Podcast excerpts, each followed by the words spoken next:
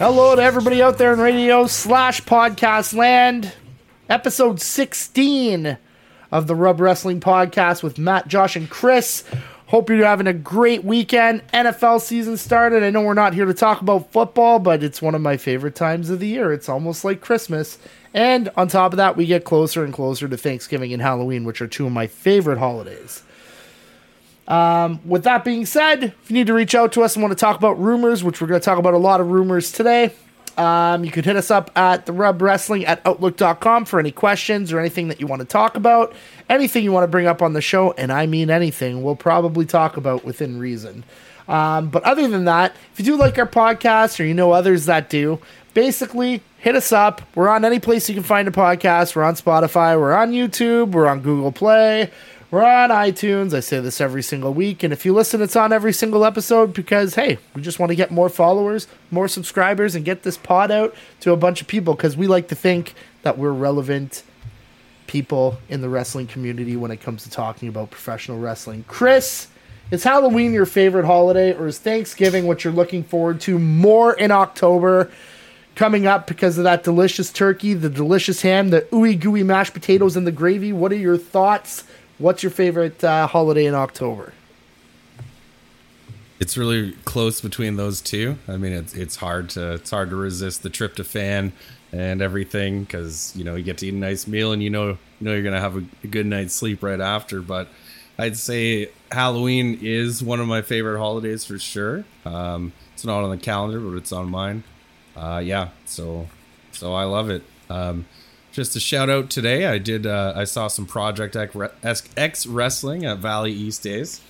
Um, just before, so we have the chance to talk about it. There's these two kids named Sandor Malink and David Champion. They have matches with each other. They're just two kids, and they are phenomenal. So any any chance people get to see this, uh, they they should check these two kids out. Yeah, it's really funny. That's not the first time I've heard it. Not just from you about those uh, those uh, two little chaps from Sudbury that seem to be like ripping it up, like doing Hurricanranas and you know a whole bunch of stuff like that. So yeah, if you do get a yeah, and the one kid, the one kid, the he and they're so they they play a face and a heel perfectly. Like they're in a tag match today when I watched it, and I mean both those kids, the heel is playing the heel and the heel kid's a Russian. They they portray him as a Russian kid. That's awesome. great. Like it's fantastic, and they played it out good. I fist bumped both of them after, so yeah, it was good. So check them out. Anybody who listens this, if you haven't seen them, check it out. Yeah, that's awesome, man. Uh, yeah, check them out for sure. Yeah, I've definitely seen uh, a couple highlights from the package, and they're definitely crazy. Um, Josh, I know you know not to get too much into your personal life because I'm not you know, I'm not don't want to spoil it all for everybody on here, and you know, I know that some people live like, you know, some enclosed personal lives, but I will say we've talked about you growing things in the past, and I know that you grow a lot of vegetables, and I know you, um, you know, you have a garden that's in the back. What are you cooking for Thanksgiving dinner? I know it's a little bit ahead, but what are you taking out of your garden? Are you going to make a medley of carrots with butter, or are you going to have some corn on the cob? Look, I don't know what you have anymore because there's so much shit growing back there. I have no clue. So tell me, what's on your Thanksgiving plateau when it comes up for six weeks and you invite me over for dinner? um, well, I'll definitely probably I'll have a turkey for sure. Uh, I don't have any corn left. We've eaten all the corn that we got. Uh, but probably do some mashed potatoes, uh, some type of carrot. I'm sure. I did plant turnip. Uh, I'm not sure if that's going to grow. We'll see. I'll probably just make a bunch of different stuff, and uh, it should be good. I like. I love cooking uh, for Thanksgiving. I actually prefer Thanksgiving to Halloween, but that's because I don't really get to trick or treat anymore, and I don't really dress up. But I think when I was a kid, I liked Halloween better, but uh, now that I'm an adult, I like Thanksgiving better. Yeah, nothing better than going trick or treating and then having that sleeping bag full of stuff, and then the next morning you were kind of sneaking some of the candy out to bring to school. Yeah, it was it was a good call back then.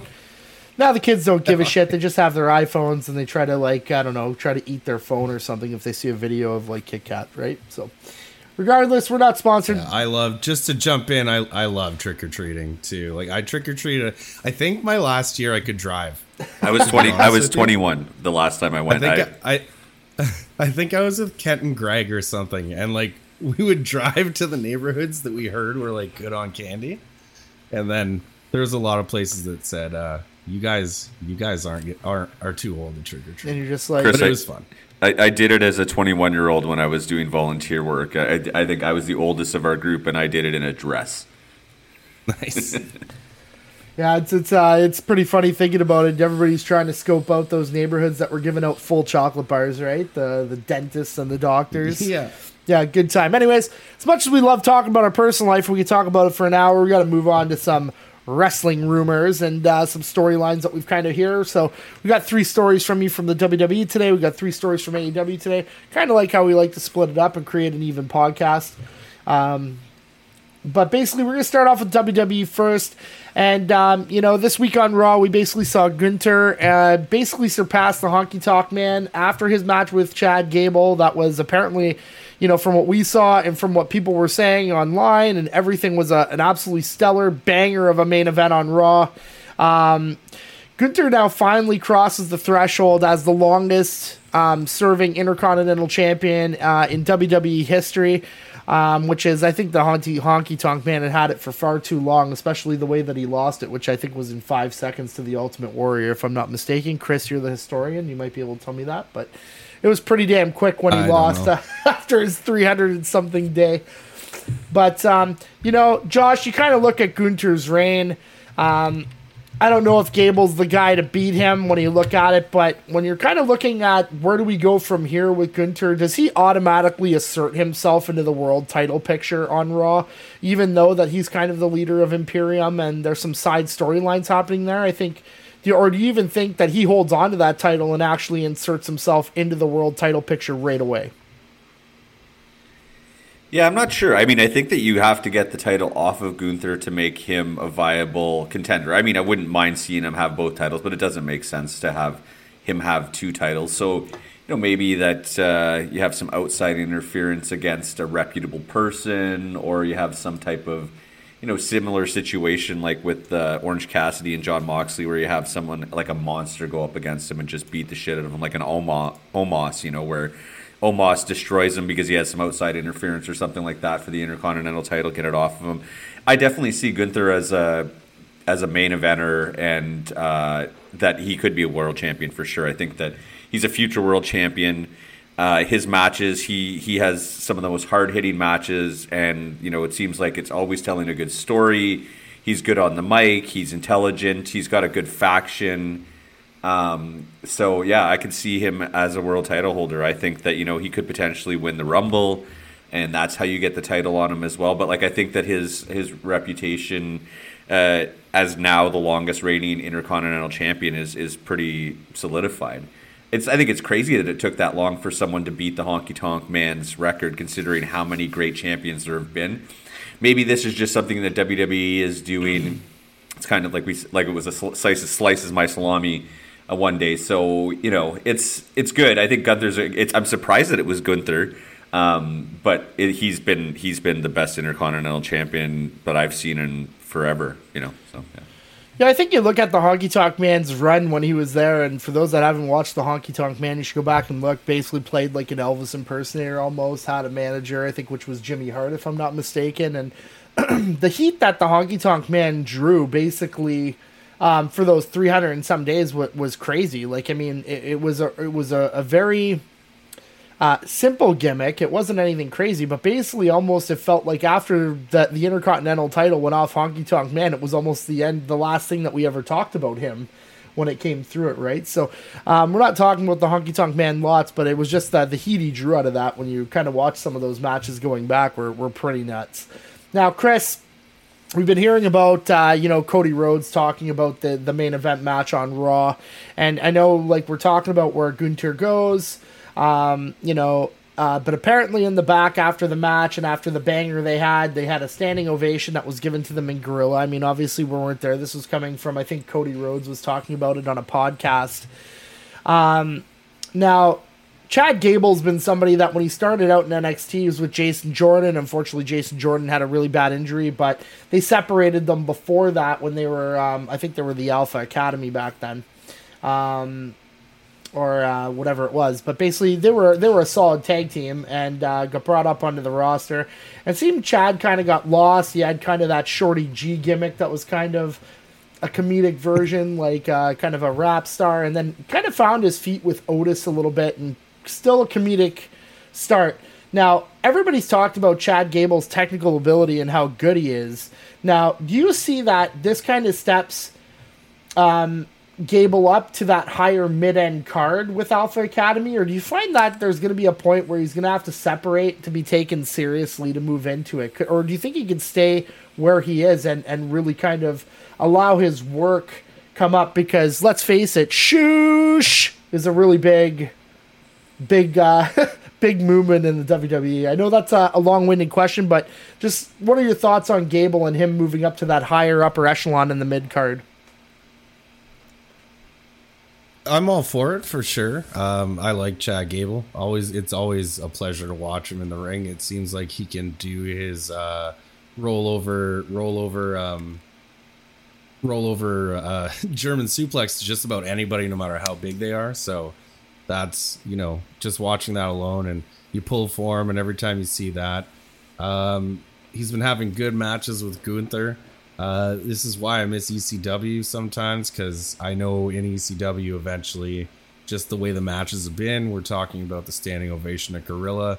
Uh, you know, eventually that uh, Heyman would have would have put him over just like he did Mikey Whipwreck, who, won the championship. Um, so that's why I miss ECW a lot some of these days because we see a nice build, we see a guy who's holding his own, but yeah, in reality, I don't think WWE is going to choose him to go over.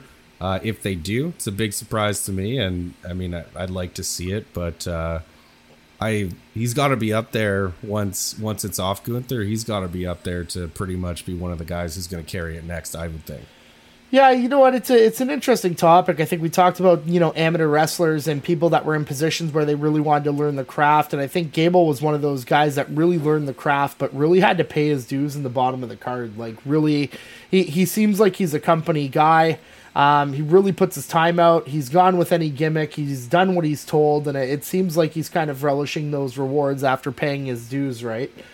Um, so well, he's uh, sorry to cut you off, but He's kind of like uh, he's like Kurt Angle. Like those are two kind of amateur wrestling guys who really got the business as well. Like yeah, just two very different paths though, right? Like one, Kurt was shot yeah. to superstardom right off the bat. In fact, in the first three months, I believe his first loss was when they were kind of doing the debut to Taz at the Royal Rumble, right? Um, and then basically went yeah. through and he won the title after I believe it was a year. Um, and you know, obviously broke his freaking neck about four times in that company because I watched uh, his documentary on it the other day, which was pretty crazy. If you haven't watched it, is it good? Yeah, it's really good. Um, I think uh, for a lot of things back to going with Gable, I think it's it's just you're right. It's it's somebody that's really put the time in, and he seems like it's he's paid his dues. And I don't know if he's going to get to the very very top, but he's definitely earned his his realm on having you know some really good merchandise, being where he is on the card and and you know and and really earned his spot on that roster and I think he could be a good locker room leader moving forward. I mean, comparisons coming out of him out of early NXT was comparison comparison to almost Shawn Michaels in a way. They said that he was like that good um, in the ring and and with his uh, maybe not it was like a fine mix of technical ability but also with some of the high flying stuff he can do. So um, yeah, a little bit different. I don't I don't see that comparison all the way through now. I mean, you're right, Chris. He's more of a Kurt Angle style, right? But I think it's uh. Do you uh do you do you think that this is like what he's doing right now might be the highest he's gonna get? I don't know if it's going to be the highest he's going to get, but you know what? I mean, uh, the question that I have is, and this might be for both of you as well, is like, it takes two to tangle, and you dance with a lot of people when you're wrestling. It's a dance, right? Like we've compared this to art and what it is uh, over the top. But Gunther has had five star matches, and I mean numerous five star Meltzer rated matches in not just like the WWE wherever he is. It doesn't even matter if he has zero five star matches in the WWE. He has a bunch of five star matches on the Indies. And you know what? You watch the match with Dragunov that they had at WWE um, UK when the Gunther had the title for 200 and almost a year in that company, and that was one of the best matches that promotion ever saw. Um, and so, is it the quality of the dance partner, or can Gable dance like that with anybody? And that's the question that I have. And if he can dance like that with everybody, then you got something there that's going to be on that upper mid card. Uh, on the TV show, maybe in the middle, or it could be potential starters on PLEs, right?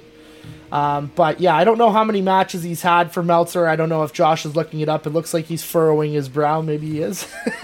I don't know, but that's okay. If for not, Gun- we can... Gunther. I mean, he, he, I definitely we saw the Dragunov match, and that was a five star match. I, Yeah. I don't know. I didn't look look up how many matches he had, but yeah, I think Chad Gable he could definitely be in that good mid card range. He's just too small to be a to be Yeah. a, a champion, but. Yeah, and I think that that's the challenge, right? I think with him is when you're looking at that is that it's the size, Chris, too, that plays a factor. But he's he's definitely entertaining. I think when you look at it moving moving forward, right? Um, with that being said, move on to our next topic, which is uh, just basically we're going to talk about um, Jey Uso moving over to Monday Night Raw, um, basically last week um, which was a move that was apparently um, created by Cody Rhodes. And what we're also hearing is that SmackDown will receive some compensation, like a real sport, for uh, for Jey Uso moving over and uh, going through. But that is yet to be determined on who that actually is yet. So, um, Chris, one of the rumors that have been coming out right now is we've been talking about potentially. Um, with SmackDown, that the that the compensation might actually be Cody Rhodes because we talked about the mover, maneuverability of that from the Royal Rumble and with everything going across. Do you think that Cody Rhodes is uh, the compensation deal to go to SmackDown for Jey Uso? I do, I do, and I think I think it's kind of a clever move. I think it's decent writing where you know it's it's classic wrestling back how it used to be. Like I'm gonna find a way to trump the rules, and so like why would he be behind bringing Jey Uso in? So in, unless he knows that he can offer himself as compensation to go over, and then he's back in the storyline. He's hunting the he's hunting the title from Roman now. So um, I like the move. I to me it's it's it's classic writing, but it's classic writing done right. So so I I'm interested to see how it goes. Yeah, I probably have to second that. I mean, I don't know too many people that you could move over. Like, I mean, uh, it- they can essentially move anybody over, right? But I think when you look at it, I think it's um, it's not more of who, but it's when. And um, you know, you know, the compensation could be different, but I think that is the leading, the leading thing that would lead to solving a lot of problems for Cody to get his rematch with Roman Reigns, and I think that's really what the reality of this is: is to try and create some sort of long-term storyline, you know, six months plus to really set up um, Cody taking the title off Reigns at WrestleMania. And um, we we don't know how long Roman has. Um, I would assume it would be at the Rumble or WrestleMania would be uh, probably the biggest show of the year. That's going to be the scenario, right? So, but uh, he's probably going to be on shorter days than longer days.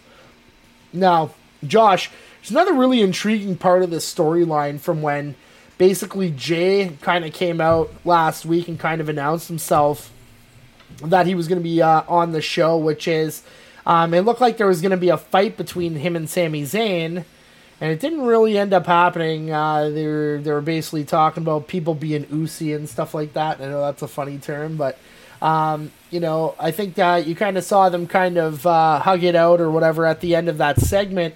Now, this is a, a longer term question for you.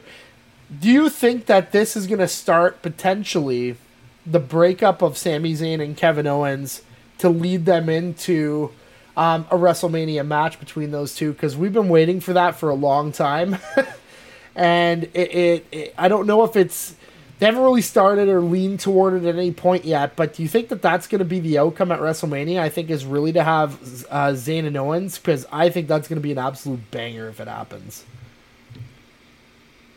Yeah, I don't know. I mean, I'm hoping that the WWE surprises us. Like, I don't like it when we get everything right, so it's it's kind of good. I mean, even AEW like when they surprise us. So I'm not sure. I, I think that they haven't really planted the seed that they're going to break up yet, but I'm assuming that's kind of where they're going. Alternatively, if Cody Rhodes isn't the person that gets traded, maybe Sami Zayn goes across and he can have a feud again with Roman, and maybe that's how you get the title on Sami. That would be even more fun for for me because I'd love to see Sami win at WrestleMania and kind of get that spark back, but that's not going to happen. Let's not be delirious. It'll be Kevin and Sami. Um, but uh, you, you never know. With Jey with Jey being back on Raw, it could be, you know, that could be the that's how they get the, that's how they get Kevin and Sami to to feud where you know Sami accepts Jey back and Kevin's like, "Oh, you can't trust him," uh, or Kevin goes crazy and Sami's you know playing a, a, normal person. You know, all kind of opposite to what they were when Sami was a crazy conspiracy theorist guy. You know, so I'm not sure. It'll be interesting to see how they break them up, but I'm sure they've broken them up several times. They've feuded it historically so many times, so I'm sure they've got lots of great ideas. Yeah, you know, what I but it works. like it works for sure and I think uh, it, it's it's yeah. uh, it's a telltale. What's the word? It's like a telltale part of the story, right? Like it's it's just bound to happen that they're gonna fight, and I think it's just the the wrestling story and how they make money together has always been ingrained with with both of them together, right? It's it's just it's it's crazy, and um, you know you um, you kind of look at the story too, and it, there's another part of this story as well that's kind of really weird as well, is that you know, a lot of people are saying Jimmy's been left to fend for himself on SmackDown, and it's going to be sink or swim for him as a, as a performer, as a wrestler. And I, I thought his first promo by himself, he looked really nervous. Um, not this week on Friday, but the week before that.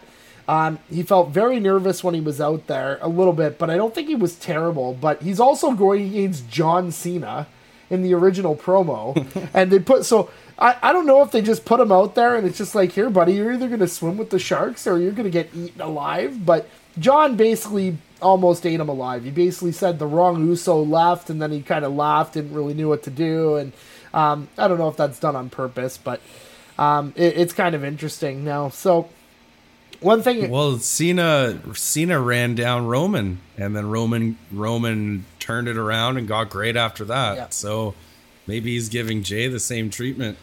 Yeah, and and, and it Jimmy. could be. I mean, it's uh, it's just or J- Jimmy. Sorry. No, you're right. Um, but it's a learning experience, right? And I think in, in a lot of cases, I think that's really what we're going to see. I think Jey's going to survive no matter what he does because he had that run without Jimmy where he was able to do the singles thing and he thrived. Jimmy hasn't had that.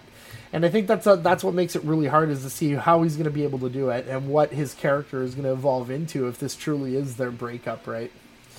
Um, so time will tell. But Josh, I like your theory there. It's uh, I like the uh, the alternative thinking and the out there theories because it does make you think about some of the other ones that come up. So, Chris, I think Josh is truly the Fox Mulder of this podcast. I don't know if you're trying to whistle, but that. we didn't hear a thing that you saw. Oh, we see your video. Yeah, yeah. it's, okay. it's because your windscreen blocks your sound, I'm sure.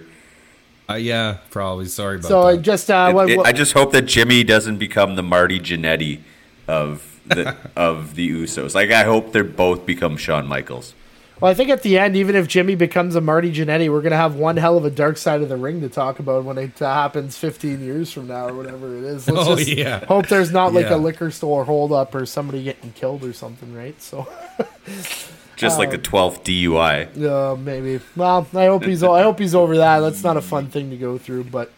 Um, but something kind of happened on this podcast. What did we decide the third topic was? Because I totally didn't write them down and I forgot. So the professionalism here is on a LA Knight. LA Knight's contract. That was one of them, and then there was another one we are going to talk about, right? It was about CM Punk potentially. Ah, that's the other one. So I'll let you guys pick which one you want to do since we're here, do you want to talk about Punk again? Fuck. Can it be the last time? I think it yeah. should be the last time at this point. Um, we've uh, it's like beating a dead horse. Okay, let's get it over with. Okay, yeah. so the other rumor that's been kind of going around, I think what people are kind of saying is because um, I think the fans out there are really promoting this WWE. I'm either pro WWE or you're pro AEW. It's picking your colors. It's picking you know your tribe, whatever it is that you're going to call it. Um, you know this uh, this us versus them mentality out there in the wrestling community, which is kind of you know stupid because um, wrestling is booming as an all time high, even in some of the other indies. Um, there's rumors about right now after what happened with CM Punk and AEW that um, there's potential of him going back to WWE. Okay, now there's other rumors that are out there too. We've been hearing rumors of uh, potentially EC3, who just recently won the NWA title off Tyrus, um, as Tyrus is retiring. Uh, basically, that he might potentially would be great for NWA. They're kind of throwing these these these different promotions out. There was a, a really small one where said that he might go to Japan. Now the question is, Josh, if he's going anywhere, is is it WWE or bust for Punk? And if if WWE says no, does he just retire? That's the end of his career, or does he go somewhere else and just try to have it a go and try and salvage whatever's left of his career?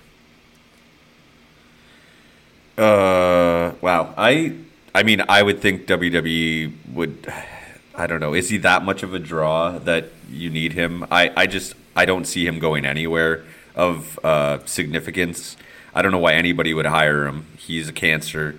Even if he draws you, you know, whatever, it if he's going to cost you like everything that you built every few months, what's the point? It's just it's just it's not worth investing in someone like that. So I just hope he goes to hell or he figures his shit out and he becomes a better human being. But otherwise, like he's just he was really shitty, and I don't care what his side of the story is because people who keep on getting in trouble uh, they're always going to get in trouble. So until he starts working on himself as a human being, he should stay away from wrestling. Probably stay away from people in general. Well, I think part of the sides of the story is what we hear from the media, right? And I think that's all we ever really hear is that we hear stuff from the media. We'll, no matter what happens in the, any scenario that we talk about, we don't really know what's going on. Now, there's been a scenario where Punk also doesn't get along with um, a lot of the interviewers in the wrestling community. Really does not, and there's a lot of people that I think that are out there that potentially spread rumors about what actually happened. Um, no, but he recently kind of uh, on another page that uh, we saw recently that was pretty credible on Facebook. I can't remember the name of it, but we'll try and get that credit in at some point. Um, they were talking about basically how Punk basically ended up at um, kind of the players club for the wrestling community, which was the uh, the Cauliflower Alley Club, which is uh, has their own wrestling Hall of Fame, and and people said Punk was really well received when he was there, like, and he was a gentleman. Nothing really happened.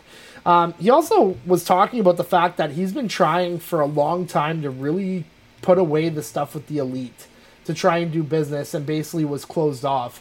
And there's a lot of cases that Punk says, and I'm not I'm, I'm not sticking up for Punk when I say that, guys, because I see some eye rolling, but in some cases when we go across, um, there's two sides to every story. He said that he's tried to reach out and and they haven't want to talk. That was one scenario, and the other scenario is that he doesn't believe that he was the cause of what happened in that fight. Like whatever he said might have been the lead up. So my question is, when we're kind of looking at this, Chris, you you look at his career and everything that he's done in his career. Does Punk end up in a Hall of Fame? Does he end up in the WWE Hall of Fame? Does he end up in the uh, like? Because I can see him in the Cauliflower Alley Hall of Fame because like I mean they have people like Homicide and different people that were in there to be recognized for what they did in their capacity for wrestling. And I don't think we can deny what Punk has done. Does he end up in a Hall of Fame somewhere? And does he end up in the WWE Hall of Fame at the end of it? I I mean, it seems like seems like everybody has a path to get back into the WWE Hall of Fame. Um, I don't know. It's it's Punk. He won't. Like he's not going to right now. Um, I don't know the way the way it's all gone down. It's it's hard to say. It's it's hard to say. Like nobody's really done. It's not really gone this way for anybody else. So it's like well, they let Hulk Hogan back. They let they let uh, Jeff Jarrett back multiple times, even after he held them up for money. He wouldn't relinquish the. He's out of a contract. Wouldn't relinquish the uh, the uh, intercontinental title, and then charge him like 300 300,000 for his one appearance, and then hightail it to WCW right after. Yeah. Um, There's Ultimate Warrior too. Yeah. I I don't remember. I just I just remember the story. Um, but yeah, I don't know. Um, I have to agree with Josh. I don't think I don't think uh, it's worth the juice is worth the squeeze with Punk anymore. I don't see him going. I don't see him going to WWE, especially if he didn't even last a year with AEW. I think they're smarter than than having to having to want to go that route and deal with that. Um, yeah, I just I I hope this is the last we have to kind of talk of it, and I hope he just I agree with Josh. I hope he stays out of wrestling until he can do business with with anybody because it's wrestling and you're gonna have to do business with everybody that you're working with. So, Josh, you want to add anything there? Yeah, yeah. So you know, eh, I actually heard a third scenario about Punk and the Elite was that the Elite weren't unwilling to talk with Punk. They just wanted to have Punk go through a six month period without any incidents before they agreed to speak with him, and he just never had that in that that period, right? Since All Out, since the fight, every ever since he's been back, there's been nothing but turmoil and controversy. So they're just like, why would we? Why would we interact with this person who's not trying to change? If he's actually looking to to mend fences, then he should be more open to mending fences with everybody, not just you know, yeah. Yeah, and I think that Yeah, it's not a bad thing to do either. Like that's I'm, I, that's not an unreasonable request. No, for sure, and I, I definitely think it's something that you know it's. Um, I think I think what's going to end up happening is either Punk's going to do what he did before, and he's just going to close up, and he's going to rest on his ego and his and his and his morals, and saying that he was right in the situation, or he's going to do whatever it takes to try and make amends at some point. It doesn't mean that he's going to get back in in a wrestling capacity, but kind of like what Josh said, like it's like it's just trying to be a better human being, and I think, you know, I I. Re- I don't want to believe every single thing that we've heard. We've we've we kind of can piece some of the stuff together from what we've heard from multiple accounts where they say the same thing. But I think at the end of the day, there there's something going on here, and I think at the end of the day, you know, if, he becomes a better human being out of it, and you know makes his amends, like then maybe maybe somebody will let him back in later on, right? But um, it's it's not going to be anytime soon. So what I do propose right now, we talked about this. What we are going to do is that starting with episode 16, as of right now, we are not going to talk about any CM Punk rumors unless they become factual. That's it. The bottom line, the line has been drawn. Do we all agree? I agree. I agree. How long do you think his uh, no compete clause is? I don't think he. I, I don't even think you would have one. I haven't heard anything in the AEW contracts about having non competes. Um, but you never, you never know, right? I mean, that's um, somebody leaked out the, the non compete in WWE, but I haven't heard anybody leak a non compete in uh, AEW. I'm sure he's got one. It's usually 90 days. Yeah, and if they do, I heard they it could be pay as him. long as a year. Yeah, well, I mean, he's gonna get Yeah. if, if you're gonna have a no compete, I think you have to pay him at that point if that's a scenario for a non compete. Oh, he's definitely going to get paid. Oh, yeah. I'm sure that there's this part of his contract. So, yeah, Anyways. rather pretty interesting when you're going through it to see. But as of right now, this is uh, we're not going to beat the dead horse anymore. We're done. That's it. Um, the podcast isn't over. But talking about CM Punk, unless it is fact and we see it, we're not going to talk about it. Now, with that being said, away from WWE, we're going to move on to uh, some couple storylines with AEW and a couple rumors that we've kind of been going through there. Um, first one being, we're going to talk a little bit about the. Uh, the semifinals on Collision for the World Title Eliminator Tournament basically happened on the weekend. Uh, we had Samoa Joe go over, and we had Roderick Strong go over in an absolute beating of Darby Allin, which was kind of crazy. Um, so we got Joe, we got Roddy in the finals, and we got the winner getting ready to face MJF. So now we got a storyline right now that we've been talking about that's kind of been coming up. Um, that's been a little bit kind of you know freakish in the sense that we got Joe that basically MJF wants to fight Joe. We got Roddy that's trying to, and I quote, get his best friend back. And so, but we don't really know where this is gonna go. So, Josh, what are you leaning towards on a prediction of a win here? Do you think it is going to go with Roddy because it's a stronger storyline, or do you think you go with Joe because it's going to be the stronger match? In my question. Yeah, so I think it's actually. It's, I think Joe's going to win the tournament. Roderick Strong's going to have a reason to start feuding with Adam Cole. So like Adam, something will happen in his match with Joe where Adam interferes or something with Adam happens, and then he can have that good feud with Adam. So it gets Cole away from the belts, and then Joe can have that match with MJF. Do I think Joe beats MJF? Probably not. Um, but you never know. I think isn't MJF's contract coming up soon? So if he says what if if he- what he says is true, then he's a free agent at the end of this year, right? So um, the belt's going to come off of him eventually. I don't know if Joe Joe's the guy that does it. It's definitely not Roderick Strong for sure, but yeah, I think that uh, Joe wins. Roderick Strong has a feud with Adam Cole. And is that what the Chris is? Chris is giving the thumbs up. I mean, that's going to make my next question real stupid if I have to ask it again. But now we're going to have to change it up a little bit. So when we kind of look at this this feud, I think Chris, you're stating at this point that you agree with what Josh said, correct? Yeah, I do agree, but I do I do have a couple like a couple things to add to Sure. it that like it, like on my thoughts to it. I just sorry I, if you had a question, I don't want to take No, the I, question. I out was just gonna say at the end of it. I mean, if um, yeah, it's it's it's I, I I actually agree with Josh says here too, and I think if you're looking through it, I mean, I think one of the throwbacks away from this match is that Samoa Joe is also working double duty. He also has the the TV title for ROH as well, which plays a factor.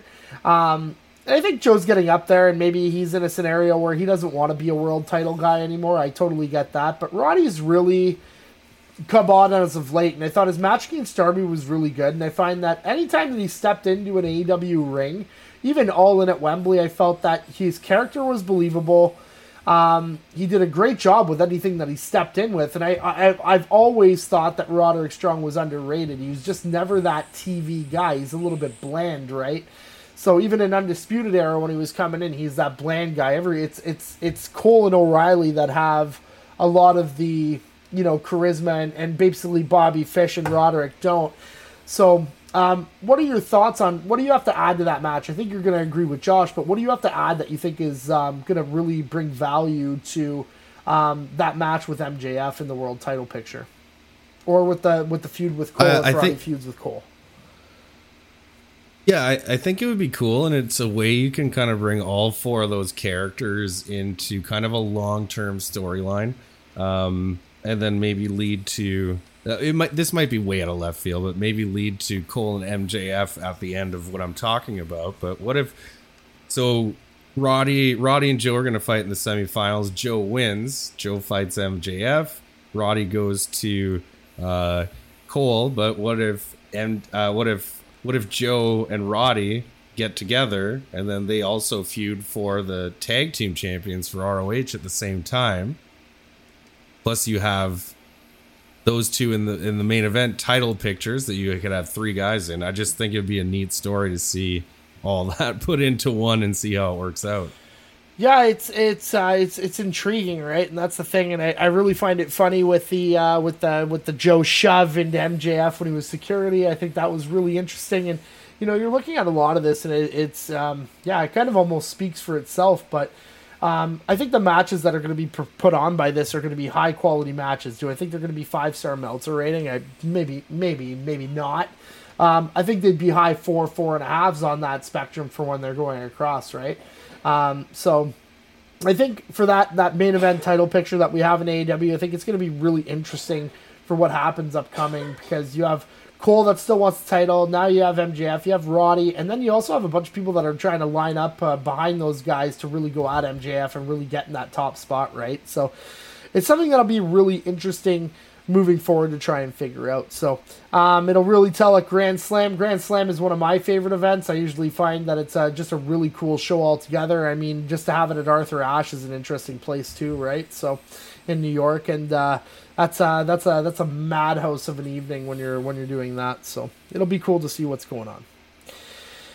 Um, next what we'll talk about is we're going to talk about dynamite we're going to talk about one of the highest rated segments that we've seen on the show which was if anybody saw the promo with uh you know basically with swerve strickland and with uh, hangman on adam page basically swerve called out hangman page questioning his um, him wanting to be there wanting to be in the top spot and saying that he's taking all the time away from guys like him um, basically stated that he'd be the first black AEW champion uh, on the men's side um, if, if Hangman Page wasn't stealing all the thunder from everybody and he actually gave a shit.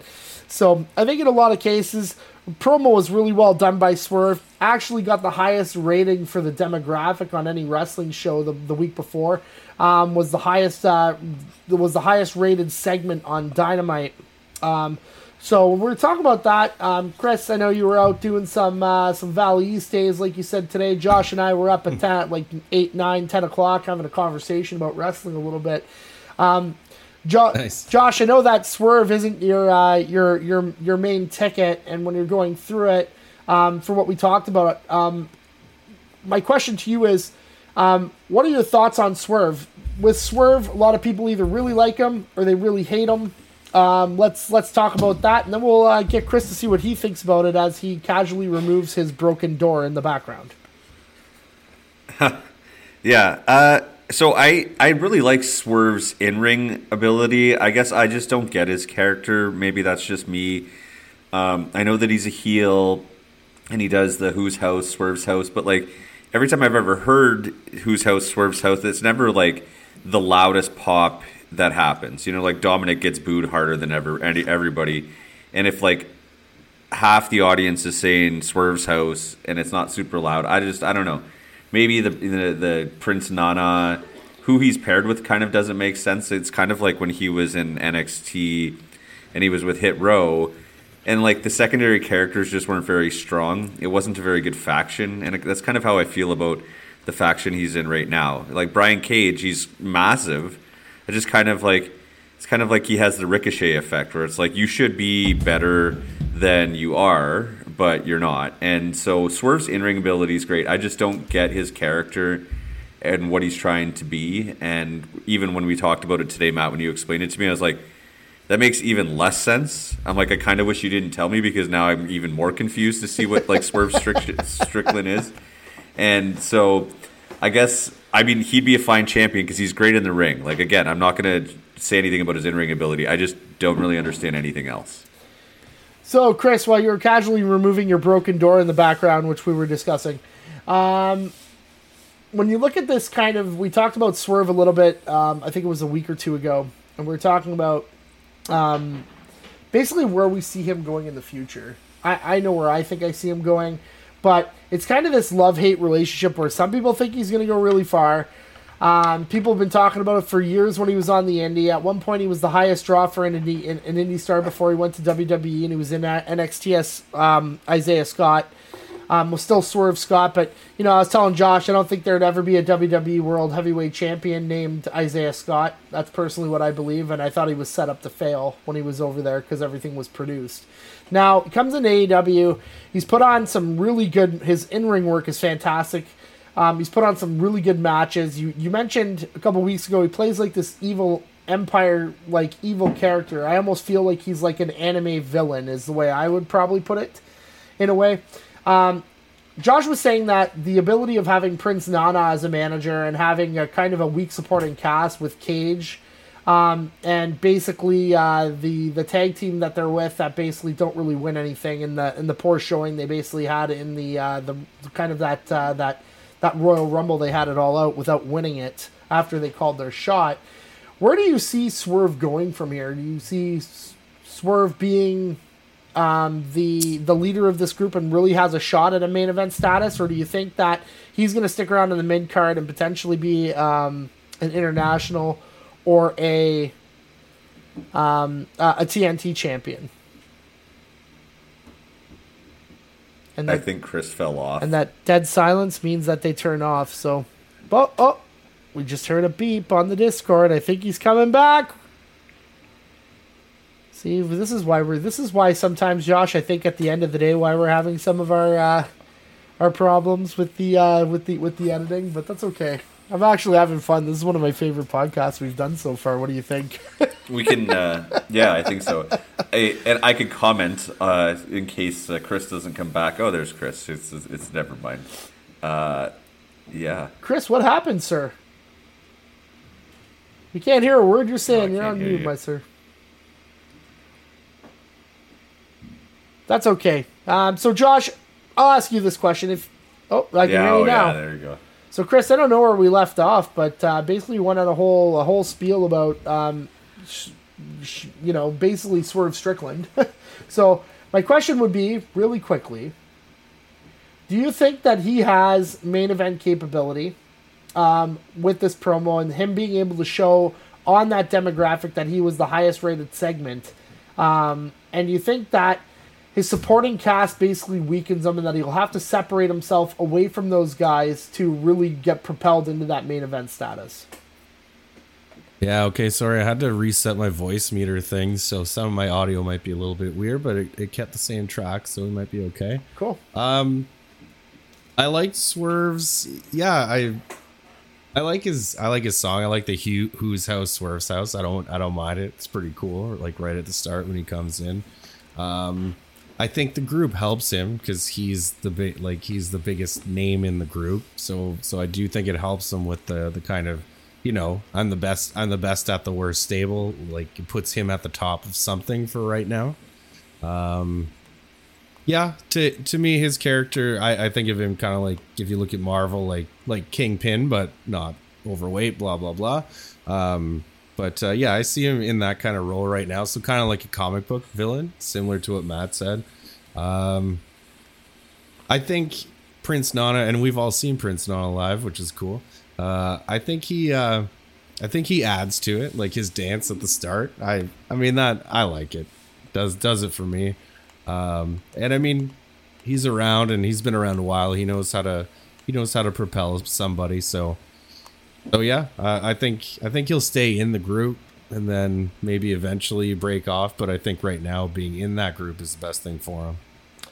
Yeah, I think one of the reasons that I kind of go through and we kind of when Josh and I were kind of going about this and talking about it, and uh, Josh will try and uh, keep it for the show next time because we know how it gets. It can get a little bit awkward trying to put everything that we talk for thirty minutes into like a two minute spiel. but I think when we look at it, I think like I think I, I see big things for him, and um, I think when you look at y- you know the everything that he sets up, I don't necessarily know if it's going to be with that group I think the best work that he did was with AR Fox, and when he said something in his promo on Dynamite that I really enjoyed, and he said, "I have really no empathy for human life." And I think like if you're gonna say something like that, you gotta prove it, right? So the beatdown on Nick Wayne and the beatdown that where they left him bloody, I think like if you kind of show him as kind of like this this person that basically will go to any ends to win a match and he's shown that in his in-ring work with his use of the steps, his use of weapons, his use of stuff that it is, and he's not using that all the time, but um, you know, he has no disregard for his body as well. Like he does a lot of work, and I'd say he's pretty safe. But when you look at that, he's got to be that killer, right? Like, so the question is, you know, how do you book him against Page? That's the biggest question. You have basically one of the clean cut stars of AEW going against this guy who has to now promote that he has no empathy for human life. If if there is anything that's going to get Swerve over as a big heel, it's going to be this. And it has to be, because if it doesn't work, then there's something wrong. Because Hangman's probably, arguably, the biggest face in the company. Arguably. Um, and, and Swerve's really going to put something on here. And I think that if they could really have something that really goes um, I'm not saying that it has to be a six month thing, but if you could do a really good window of a promo here and it opens him up to some bigger stars and really to, to kind of go out and really showcase what he's going to do, I think he has he has the potential of, you know, maybe being an AEW World Champion and potentially being a face of a company. And that's something that I don't think I could have said about him in WWE or when he was on the Indies. I think his his work over the last six to nine months has really proved that he can step into that role as a leader and step in. But you know, when we are talking with Josh today, it's like, look what happened to Hit Row once he left, right? Basically, Swerve left Hit Row. Hit Row just basically took a massive shit. And then that was pretty much it. They were done, right? And it's like, but when Swerve was there, he has this face that you want to punch, just like anything else. So, be interesting to see what uh, what the future holds for that. But I'm really interested to see how this feud's going to line up in the future. And I think we will talk about it on the podcast at some point later on because I think it's going to be a banger. I'm surprised that you actually think that Adam Page is still the number one babyface. I think he's I, not the number one babyface anymore. I think when you're looking at the reception, when we talk about how you talked about over last week, is the reception that you get, and the reception that he gets when his music plays is louder than the Bucks. It's louder than other people that are coming through. It, it's one of the loudest that are there. Um, at All Out, it was one of the biggest crowd reactions when he won and when his music played. Like that was the biggest thing. So I think one of the scenarios is is that I said arguably, and I think like I don't think you could just have one of the top baby faces over. I think right now if you're looking at the baby face that's over probably the most, it's probably going to lean towards MJF and Cole being together, right? Like that's what I would say. Like who who would you say? I, I like Orange Cassidy's probably the number one baby face, or like Adam Cole with MJF right now but they're kind of like you know MJ. Everybody knows MJF's more of a tweener, if anything. But uh, yeah, I would say that like just the way that they've booked Adam Page, like he wasn't on the main event in. Was he on the main event in All In? He was in the. Uh, he was, was in the sixth. Did he win the Rumble on All In? No, he won yeah. the Rumble at All Out. Or All Out. Yeah, so he was on the pre-show for the All In. So I mean that's fine. So he, he's just not like when you think like the elite are b- being booked in the main events or like they're being booked on like the main card and he's not. So it's just I just think that he's kind of fallen behind a little bit. He's still a babyface for sure. I just think that like uh, Orange Cassidy was definitely probably the number one babyface for the last few months because he had that huge run and he was fighting either the opening match, you know, pretty much every night. So, but I think anyways, arguably that's just I think not. I think arguably when you look at Page's career though in AEW, other than the first year and a half, that's what he's been doing all the way through. So basically, it's been he's kind of been in and out, in and out, in and out. He comes back in, but one of the biggest one of the biggest moments I think in AW history, and people, I, I'm sure people aren't going to agree with me. One of the biggest moments that I remember was when they had that big ten man tag with the Dark Order and the Elite, where the Elite came out to Space Jam, and then basically he came out and he looked like the leader of the Dark Order, and everybody went fucking nuts. And that's kind of the power that Page has. He's not going to be that guy that's going to be in the limelight every single time, right? Like he's not. And Cassidy for sure is on every single show, and I can totally agree that why anybody would see him as the top face of the company because he's always there. MJF and Cole are almost every week, but Page isn't. But I think the Page moments where he was really getting the reactions were really, really strong. Chris, go ahead. Uh, I, I think one thing Page really has going for him is that he misses time. So he comes back, he has he has a debut, but it it seems like he has a hard time keeping that momentum going through the long term. So part of what I think he has going for him, which is an unfortunate thing because of injuries or whatever, is that uh, he he does miss time and he makes us miss him, and then he comes back and and for a while it is you know it is it's huge, but. Uh, yeah, I yeah, I definitely wouldn't put him as top baby face. He's he is a baby face, like for sure. Uh, but I don't know. I just uh, I just don't think he can sustain it once he once he returns every time. That's I'm so glad I threw in the arguably. but it's a but it's a good thing, right? I mean, yeah, I, I I'd say yeah, I, I don't disagree with what you're saying either.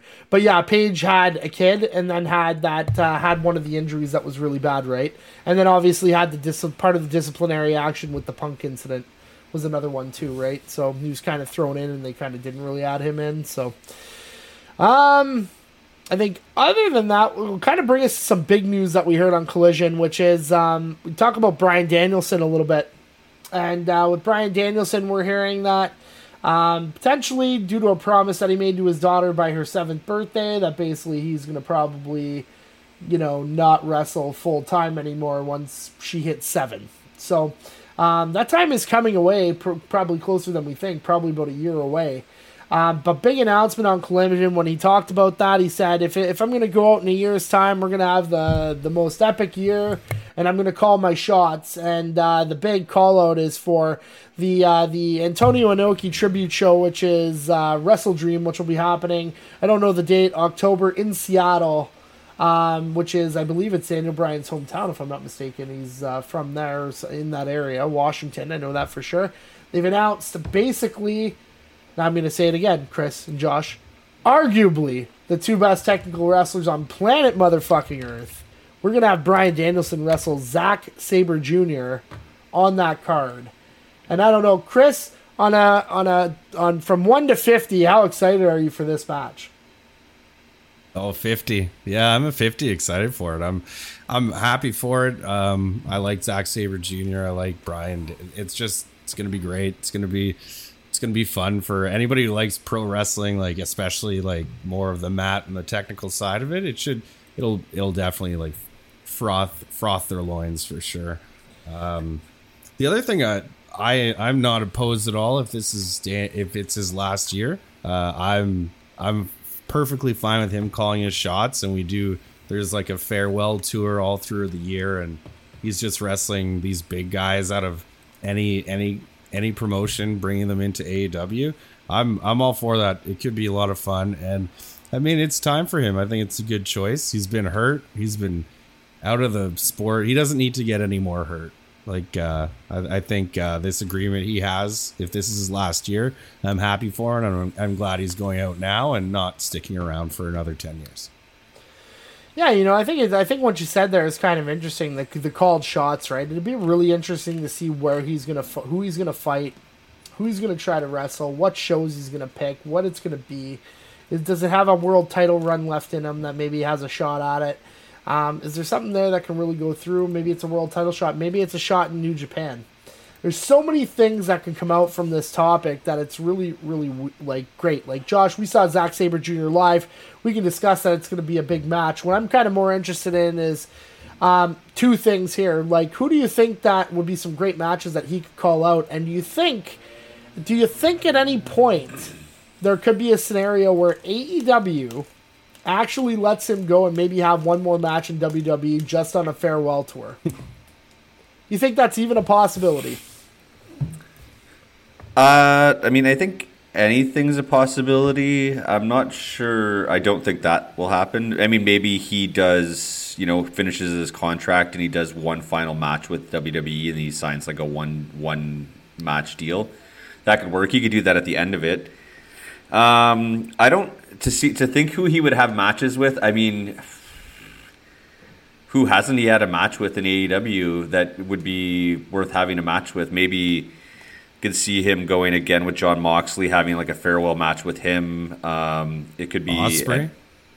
yeah, Will Ospreay, uh, Eddie Kingston. Uh, I, I mean there's a bevy of people. I wouldn't. Why wouldn't you want to fight Chris Jericho one more time? Even though that wouldn't be the necessarily like greatest match, but I think that would be, you know, if you're gonna have a farewell tour, why not get one of the goats in there?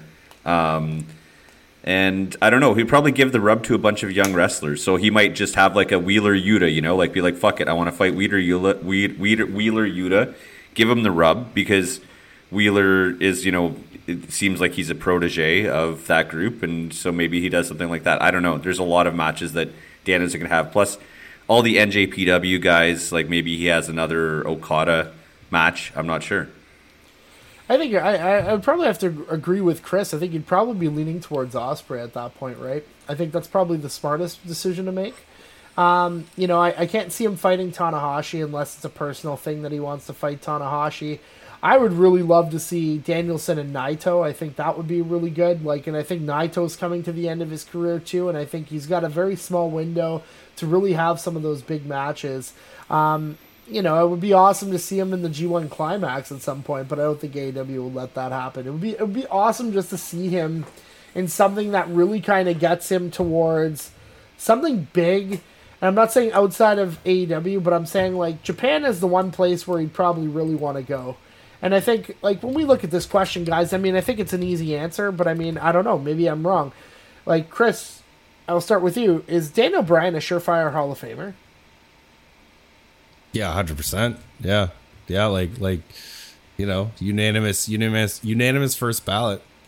Yeah, and I think there's a lot of lot of stuff here. Like when you when you're kind of going through, and he's had such an amazing career um, that I think, and and to have that second chance to really come back out after you know, the WWE t- uh, talked about his neck and talked about things like that, and kind of it's kind of the same thing with Edge. We are kind of talking about that earlier um, off the air, and you know, and uh, kind of getting the second chance to come back out, and I think it's it's really important to see. So, I mean, um, yeah, it's it's it's going to be a hell of a match. It's going to be entertaining. I think that card's going to be an absolute banger, especially if you get a lot of NJPW stars on there. It'll be kind of like another version of Forbidden Door, but. Um, um, I think the tribute show for Inoki is uh, is is such a big thing because he was such, so instrumental on on how um, he was able to bring um, North America North American wrestlers to uh, Japan, Korea. Like part of that thing with WCW with that big show in Korea was part of Antonio Inoki, right? Um, so there's a lot of things that really kind of merge the world of both those things and, and kind of have that production value in the states um, and that roughhouse along with that strong style that, that Japan was really well known for. Um, I have one more small thing to talk about as a side note. I know we're closing it out. Um, Josh, I uh, think you saw basically we were talking about uh, you know Miro the other day on the on the past podcast, and we we saw the promo for CJ Perry that was basically done as a, a vignette. And I personally thought that that was one of the best vignettes I think I've seen a female performer give in the last like probably two years. Um, what were your thoughts on that vignette? Do you think that that was top draw and that this is really going to add to Miro's storyline moving forward over the next few months? Yeah, I think. I mean, I think that it's good. Uh, it's kind of. you know they're not really giving us enough to see where it's going. So I think that's good. It's it's really going to keep us intrigued, and hopefully Miro has like you know a good storyline here where this gets him in some you know solid matches and. Uh, that you know he's good. It's uh, yeah, I'm not really sure. I I I, I haven't seen them together before, so this is the first time that I've seen them together. I know that they're married, but I didn't really see him in uh, WWE because I wasn't watching at the time. So I am excited to see what happens with this. I think it, it gives him some more TV time, and now with CM Punk on, you have that opportunity to use reputable names and push Collision even further. So he could be the star of Collision now too, right? So yeah, it's another option as well. Chris, did you end up seeing the promo? or the I didn't see the promo, but I'll I'll check it out. You should go back and check it out because um, one of the things that'll be very intriguing to you is because we know how buried she got in the WWE and they tried to put her as a wrestler and she failed, but it really showed her strength as a manager and um, she's not talking in a Russian accent anymore. She does. She's not like that woman that played by what's her face in Rocky Rocky One V. In Rocky Four, basically where they the the woman that followed Ivan Drago around, or his I don't know if it was his mother or whoever it was, whatever. Anyways, long story, or even Drago's wife. Um, but basically, that's who she played in WWE. But um, it, I'm not kidding. Like, if you watch vignettes, that was one of the best vignettes I've seen from a, a female performer in about two years.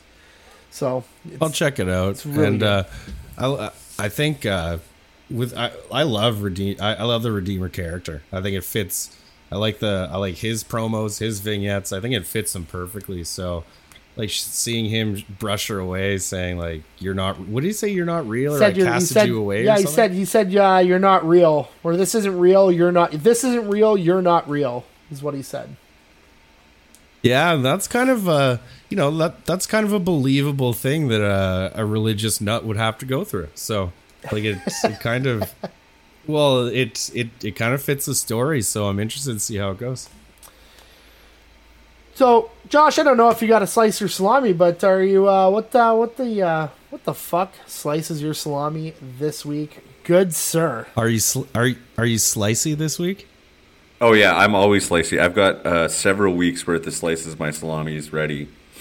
Um, okay, so because it's been happening in AEW more and more, it doesn't happen in WWE, I don't think, but you know what really slices my salami is this kayfabe medical attention in the middle of matches. I know we've talked about this before. I mean, matches have Jon Moxley stomps in them. Why would you stop them for an injury? That's kind of the point. If the guy's that injured, the match should just be over. It doesn't make any damn sense. It's stupid. Stop doing it. Call stop calling Doc Sampson in. It doesn't make any damn sense. This is wrestling. We know it's kind of fake, but if they're really hurt, throw up the X, and call the match. Anyways, that bullshit kayfabe uh, medical attention really slices my salami. I know we're going overtime a little bit when we say this, but if anybody watched the Von Wagner and uh, Bron Breakker uh, thing on NXT match on NXT in the main event, I think it was I want to say it was last week. I didn't watch it, but they actually did something really unique where basically there was a a, a, um, a spot where Bron Breakker basically put Von Wagner's head on the steps and then basically slammed it and slammed the other thing. So they faded to black, and then you could hear Baron Corbin yell, "I can't believe he actually did it!" And then when they were carting when they were carting him out, they carted him out of NXT, and they put the like like he basically sliced the whole thing open, like of his head open and everything. So basically, they put him on a gurney. They had blood and everything all over it, but they basically faded to black before it happened. And then somebody got a video of how Von basically faked it. He basically turned over and then he just hits the head on the thing. Obviously, it's you know it's it's constructed, but yeah, just kind of the same thing, right? It's just like it seems like you're really faking this injury to really prove a point when. You know, I think for us, like when we kind of follow the, that art form, is somebody really injured, and it kind of really makes you wonder. I mean, obviously the one in NXT is fake, but it's a good part. It's a good addition to slice my salami, anyways. Now, gentlemen. Fucking A. Yes, interject, please. Nothing? I don't got anything. Chris, do you have anything to interject with? No, Just not that general? I think of it. I don't have any. I don't really have any clothing, cl- clothing, closing, closing thoughts. I have some takeout wings that I have, so I'm pretty excited about that. But that's uh, Other than that, probably going to be glued to the couch for the rest of the night. That's good. Josh was asking when you were going to fix your door. Oh yeah, I still have to. My handyman, he keeps telling me he's going to be here, but he, he's never come yet. But yeah, we're supposed to we're we're supposed to get one hung for a couple months now, but he's busy. Beautiful, beautiful. Well, just to let everybody know, I'm on vacation. Um, I'll probably be back uh, in a couple days. Um, generally, I should be able to do the podcast next week, gentlemen. It should be great. But with that being said, wherever you are in the world tonight, good morning, good afternoon, good evening, and good night. From everybody here at the Rub Wrestling Podcast, we all bid you adieu. Bang!